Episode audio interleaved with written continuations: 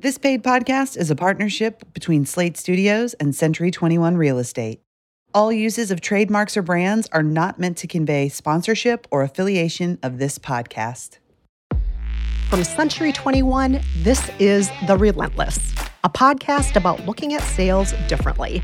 As entrepreneurs, we need to constantly evolve, refresh our approach, and these days, that means prioritizing the customer. Because sales is about so much more than transactions. It's about elevating experiences. I'm Kristen Meinzer. I'm an author, entrepreneur, and podcast host. And no matter what job I've had, I've always used my voice to help people. I learned early on that treating people like they matter isn't just the right thing to do, it also makes for good business and great relationships.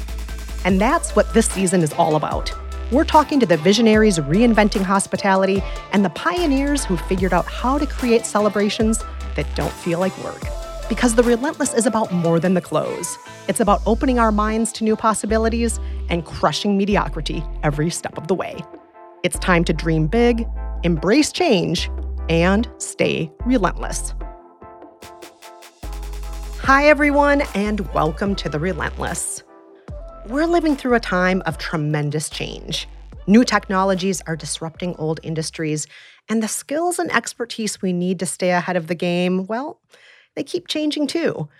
That's why it's more important than ever for people to take charge of their knowledge through lifelong learning. As the economy keeps changing, continuous learning is the only way for individuals to stay competitive and for entrepreneurs to stay relevant. My first guest today has lived through some of the biggest changes in tech and has transformed himself and his career over and over again. Along the way, he's helped countless others do the same. My name is Guy Kawasaki. I am Chief Evangelist of Canva and the creator of the Remarkable People podcast. In a prior life, I was Chief Evangelist of Apple, on the Board of Trustees of Wikipedia, and a Mercedes Benz brand ambassador. Wow every single brand I use every single day, you've had a role in. Crazy Rich Asians. While he was getting his MBA in the late 1970s, Guy Kawasaki worked in the jewelry business. Then he bought his first computer and his life changed.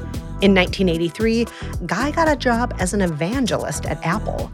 As an evangelist, Guy went out and spread the word about a great new product Apple was developing the Macintosh computer. Since then, Guy Kawasaki has started his own companies, worked for tech giants, written 15 books, and learned to surf. He's currently evangelizing for Canva, a do it yourself graphic design business. Guy is also the host of a podcast called Remarkable People, where he interviews guests like Angela Duckworth and Martha Stewart. Guy Kawasaki, welcome to The Relentless. Aloha. Now, you have done so many things in your career. And I gotta say, starting out in the jewelry business, it does not scream future tech entrepreneur. How did you get from that to working at Apple? Yeah, no, uh, you you can't say that my arc of life was pre-thought. so so here here's the nutshell of the story. So I went to school at Stanford. I graduated. Uh, like many other Asian Americans in that time, your parents wanted you to be a doctor, lawyer, or dentist. And I took a course at Stanford where you went on rounds at the Stanford hospital. And on the first day, I fainted. So that kind of took doctor off the list. And then I figured, well, you know, do you want to stick your hand in people's mouths for the rest of your life? So, no. So that took dentist off the list. So what was left was law. My father was a state senator in Hawaii, never gone to college. So it was his dream that his son go to college and become a lawyer. So I went to law school. But then I went to law school for two weeks and I hated it. So I dropped out. And you know, eventually I entered the MBA program at UCLA, and business was really what I wanted to do. And while I was in the MBA program at UCLA, it was a four day a week program, and I'm not from a wealthy family, so I had to work. And I got a job counting diamonds in a jewelry company. So one would think, oh, guy, you know, it's not exactly the path to uh, fame and wealth. But in the jewelry business, and we manufactured jewelry, so we sold it to retailers it was hand to hand combat selling. It was calling on stores, being kept waiting, being rejected, you know, all the stuff that happens to true salespeople. And that was a great lesson. And it helped me as an evangelist in the Macintosh division. It helped me for the rest of my career. Well, how did you end up in that Macintosh world? I mean, there's a big difference between fine jewelry and computers, right? A little bit, yes. So when I was at Stanford, my roommate was a real tech genius kind of guy, uh, not a nerd though. And so uh, we were very good friends. And so he recruited me into Apple. Uh, and this is a person who had a background in psychology as a major and, and jewelry as his only sort of work experience. So, the long and the short of it, if you really want to know how I got into Apple and tech, is nepotism. Ah, It was it was because I was best friends with this guy. I wish more people would just own up to that. I really do, because I feel like so many of us get our foot in the door because of being in the right place at the right time. And Yep. importantly, knowing the right people. And I don't feel like enough I don't feel like enough of us own up to that. So I'm so glad that you mentioned that. I'm proud of that. And uh, but the lesson that I learned, and I think the lesson that people should take away from this, is that it doesn't really matter how you get your job, whether it's nepotism or merit or just luck. But what really matters is what you do once you're in the job. And that, you know, on the second day, it didn't really matter that I was this guy's good friend. It also doesn't matter at an extreme if you have a Harvard MBA. So, you know, once you're in, it's up to you. It's not because of your pedigree. Yeah, but once you're in, at least in the company that you got into, I imagine you'd have to know about computer science.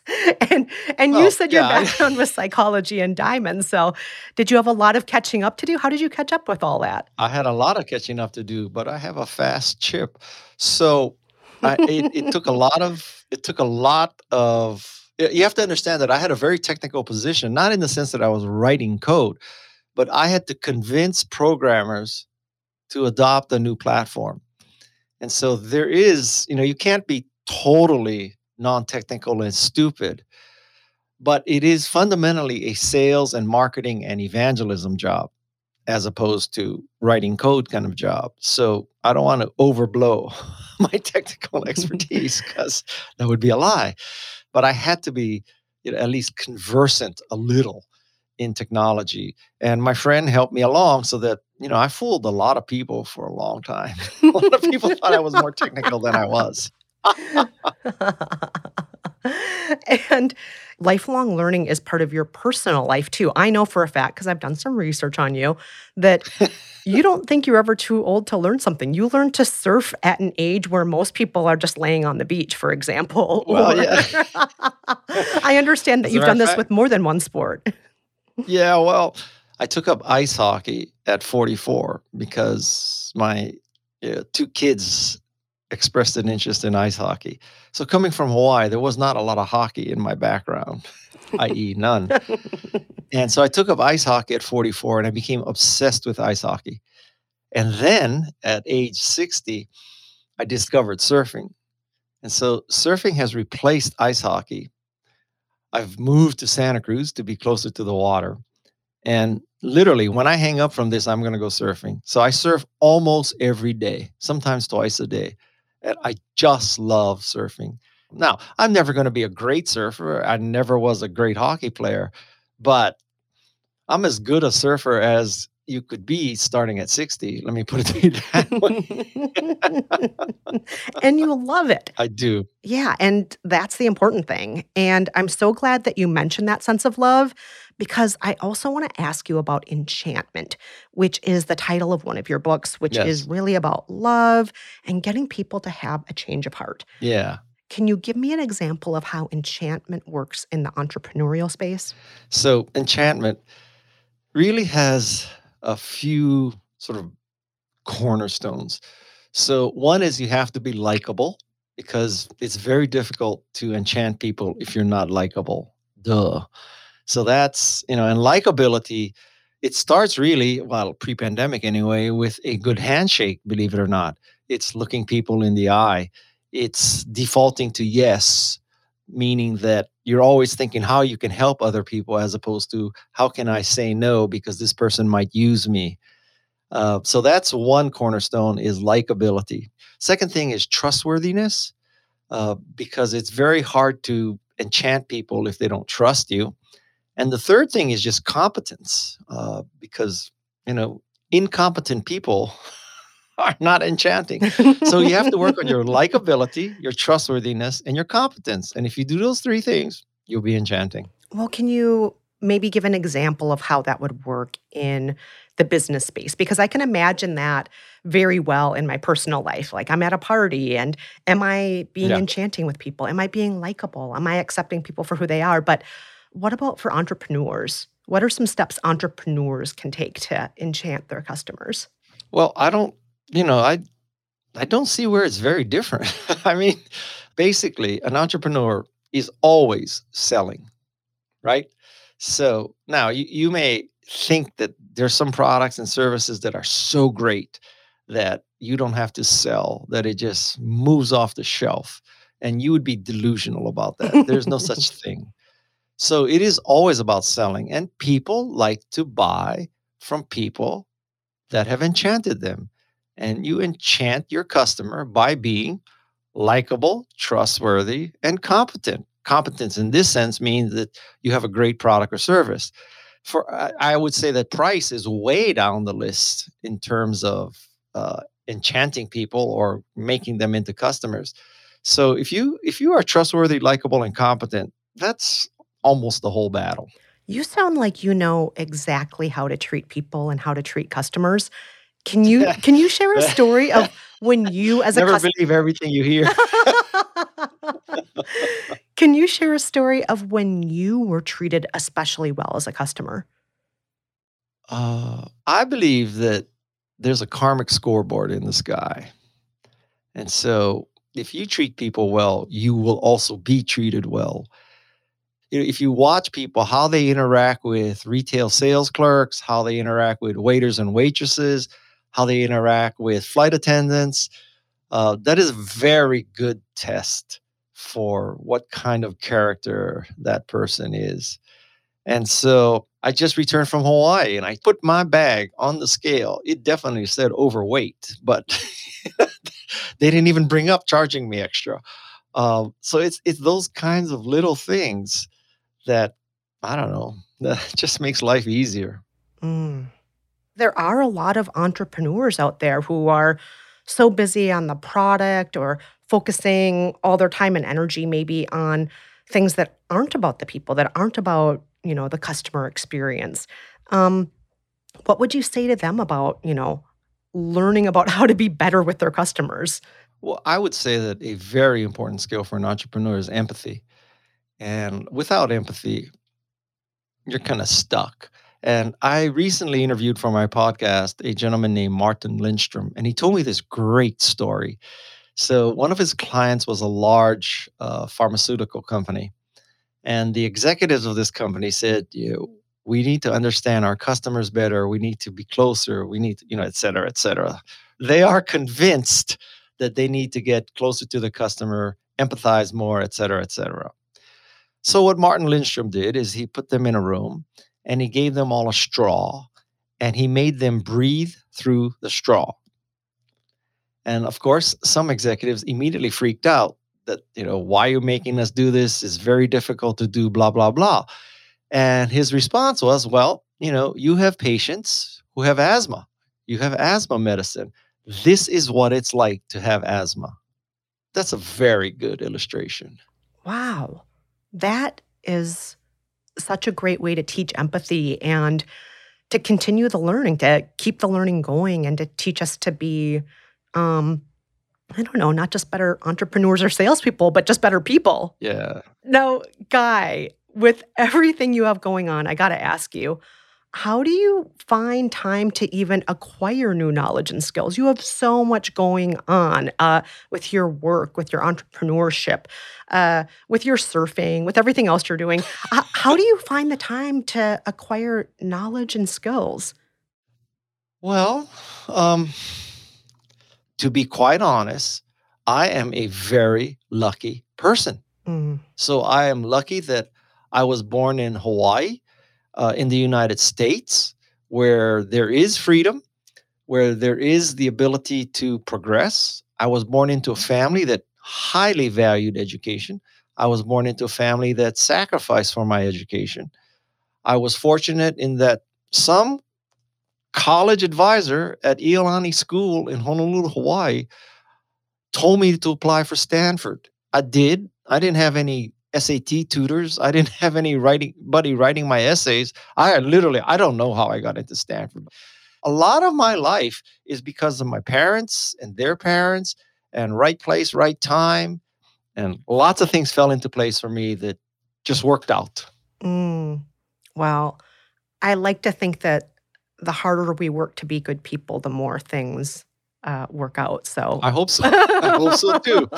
so Don't get me wrong. I don't I'm- think luck is 100% just luck. I think sometimes the No, luck yeah. is something that we make, right? well, you that know, karmic scoreboard you mentioned earlier, right? well, as the Chinese say, you have to stand by the side of a river a long time before the roast duck will fly into your mouth. Guy Kawasaki, this has been such a pleasure. Thank you so much. Well, you know, I have to say that I listen to a lot of podcasts, and everybody says at the end, it's such a pleasure. But this really was a pleasure. Oh my gosh, it's been a pleasure for me. I feel like I could have talked with you for two more hours. You exude joy, and it's such a pleasure to talk with you. Thank you. Thank you. I am so inspired by the way Guy fearlessly faces new challenges, whether that's starting a new company or learning how to surf. When life presented a new opportunity to my next guest, he dove right in. Dylan de Bruin moved from South Africa to Iowa on a college swimming scholarship. Once in Iowa, a mentor at Dylan's church convinced him to stay and to get his real estate license. Now, Dylan is an owner of Century 21 Signature Real Estate, a growing brokerage with nine offices in central Iowa. As an owner, Dylan's focus is on training new agents to deliver exceptional experiences to their clients every step of the way. Dylan, welcome to The Relentless. Thanks, Kristen. Good to be here with you. Now, I'm a Midwesterner, so I know the appeal, but I'm curious. How did you go from being a South African on a swimming scholarship to working in real estate in Iowa?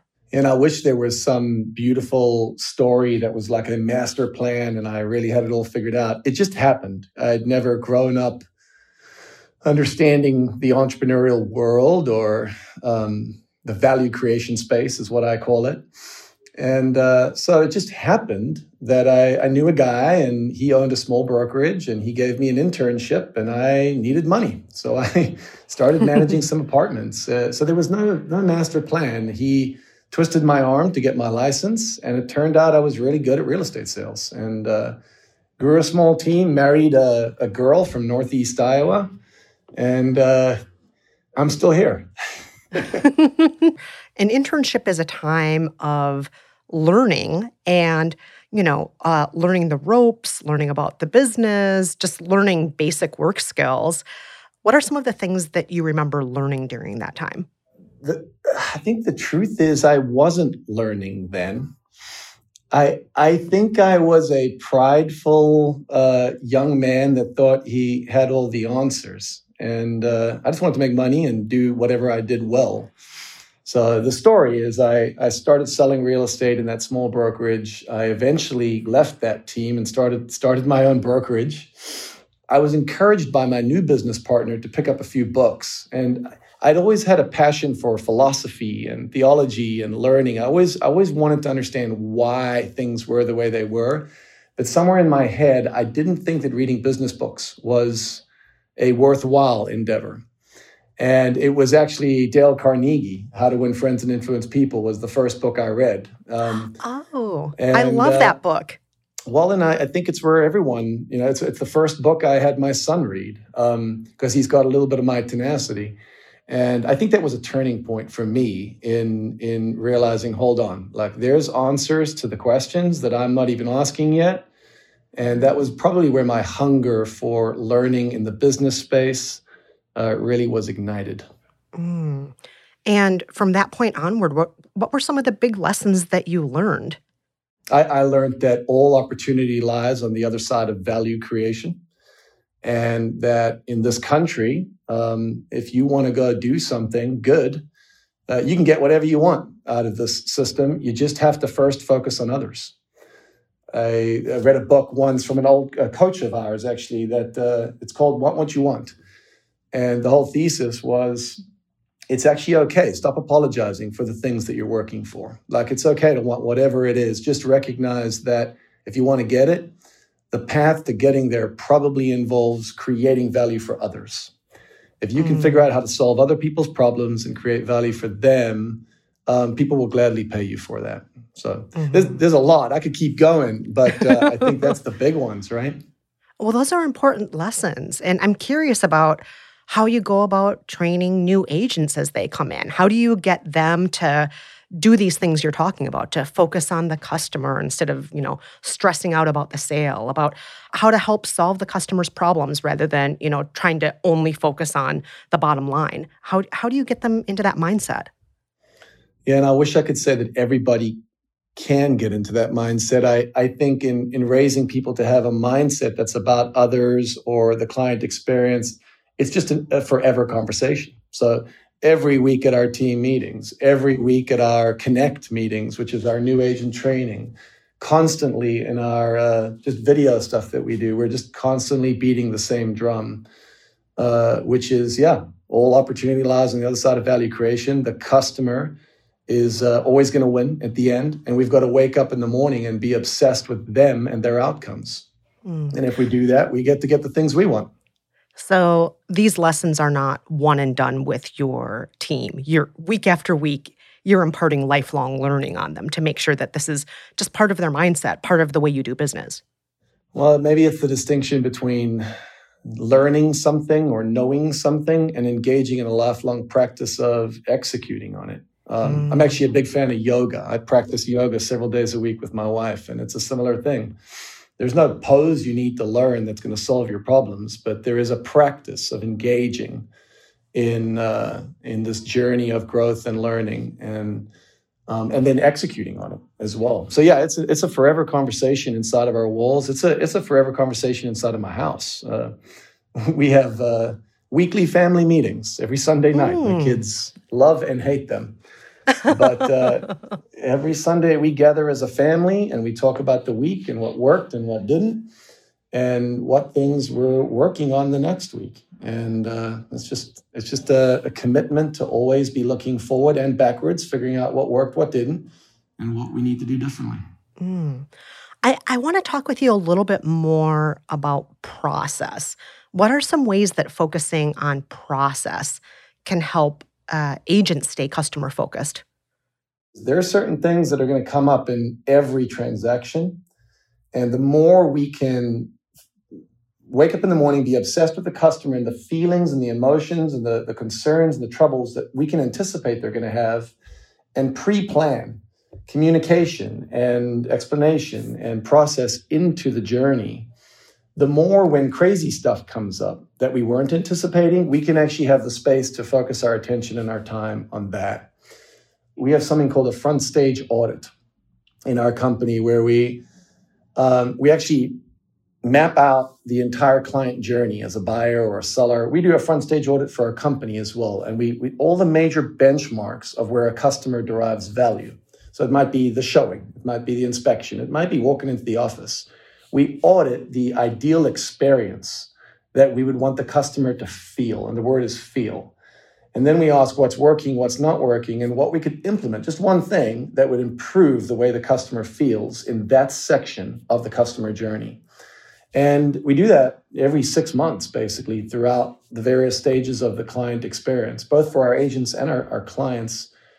And I think that's that's basically just getting out of doing real estate into looking at the journey and systematizing a process of improving the experience in an ongoing way. And, and it's it's constantly changing because the world's changing, the market's changing, COVID happens. Mm-hmm. Um, so I, you know, for me, part of the stepping stone of the first part of the process is to build the space into our daily routine or yearly routine to audit uh, our process is, if that makes any sense. no, that's a great answer. It is. But, you know, problems are still going to come up no matter what. Can Yes. you tell me a story about a time when something went really wrong and that created an opportunity for exceptional service? Yeah, it's a it's a daily thing, Kristen. It's um, again, we're in the business of problem solving.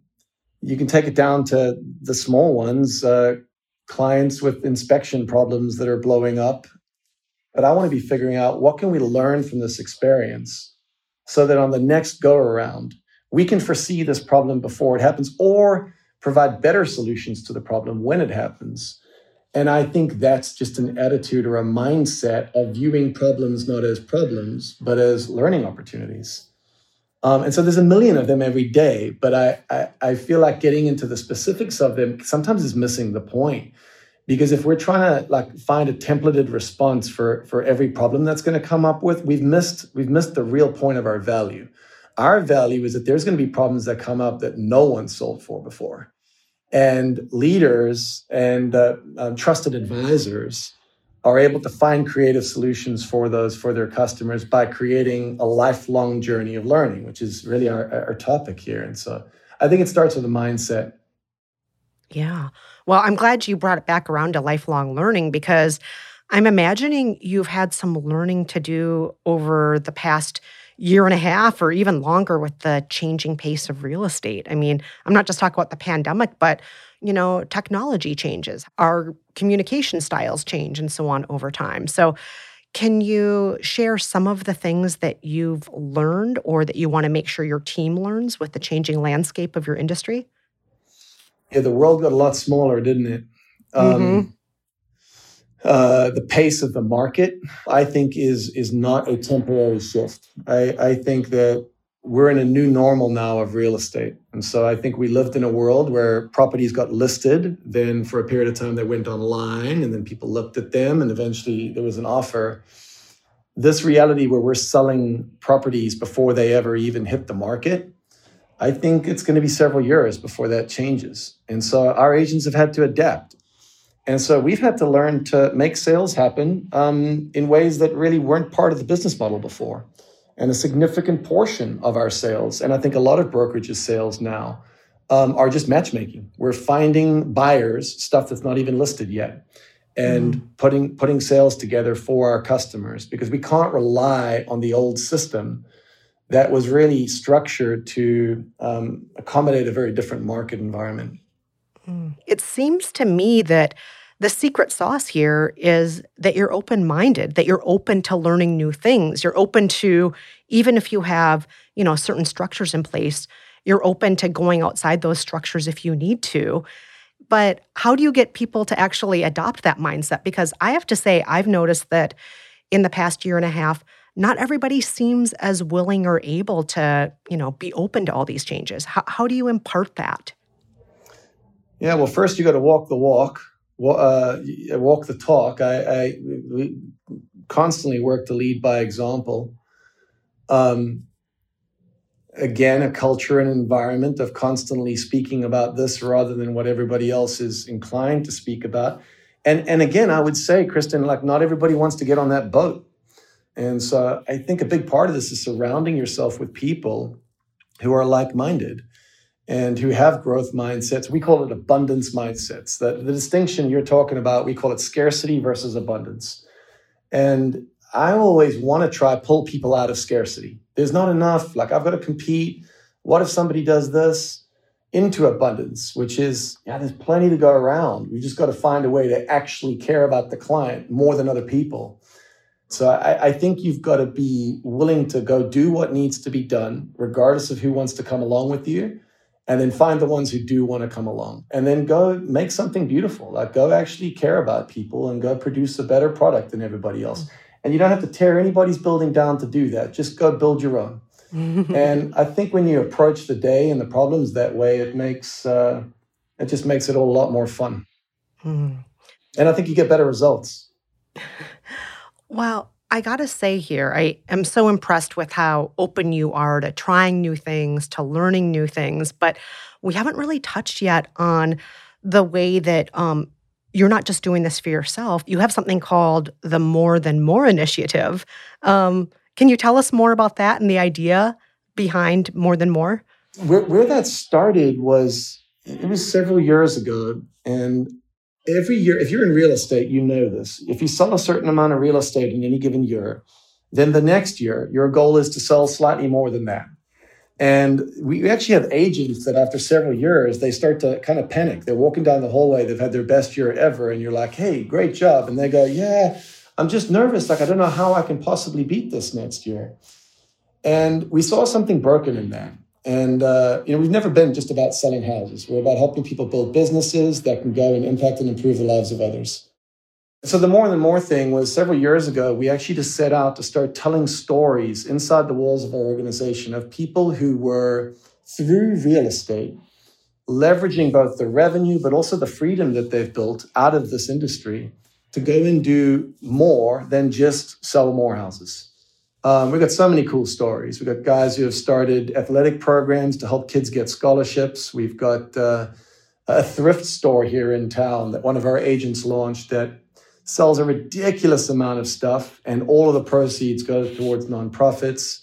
Kids who have uh, been adopted into family, just beautiful stories of people using what real estate can provide to make a dent in the universe. So mm. that's more than more. Oh, I just think it's so beautiful how you are encouraging your team to go out there and make good things happen in your community because so much of being a real estate agent is also being a member of the community. You're not just selling houses, you're selling a space in this world, a space where people live, where they hope, where they dream, where they go about their daily lives. And so I just think it's beautiful that you're doing that. Well, we're in the people business. So Dylan, thanks so much for being on The Relentless.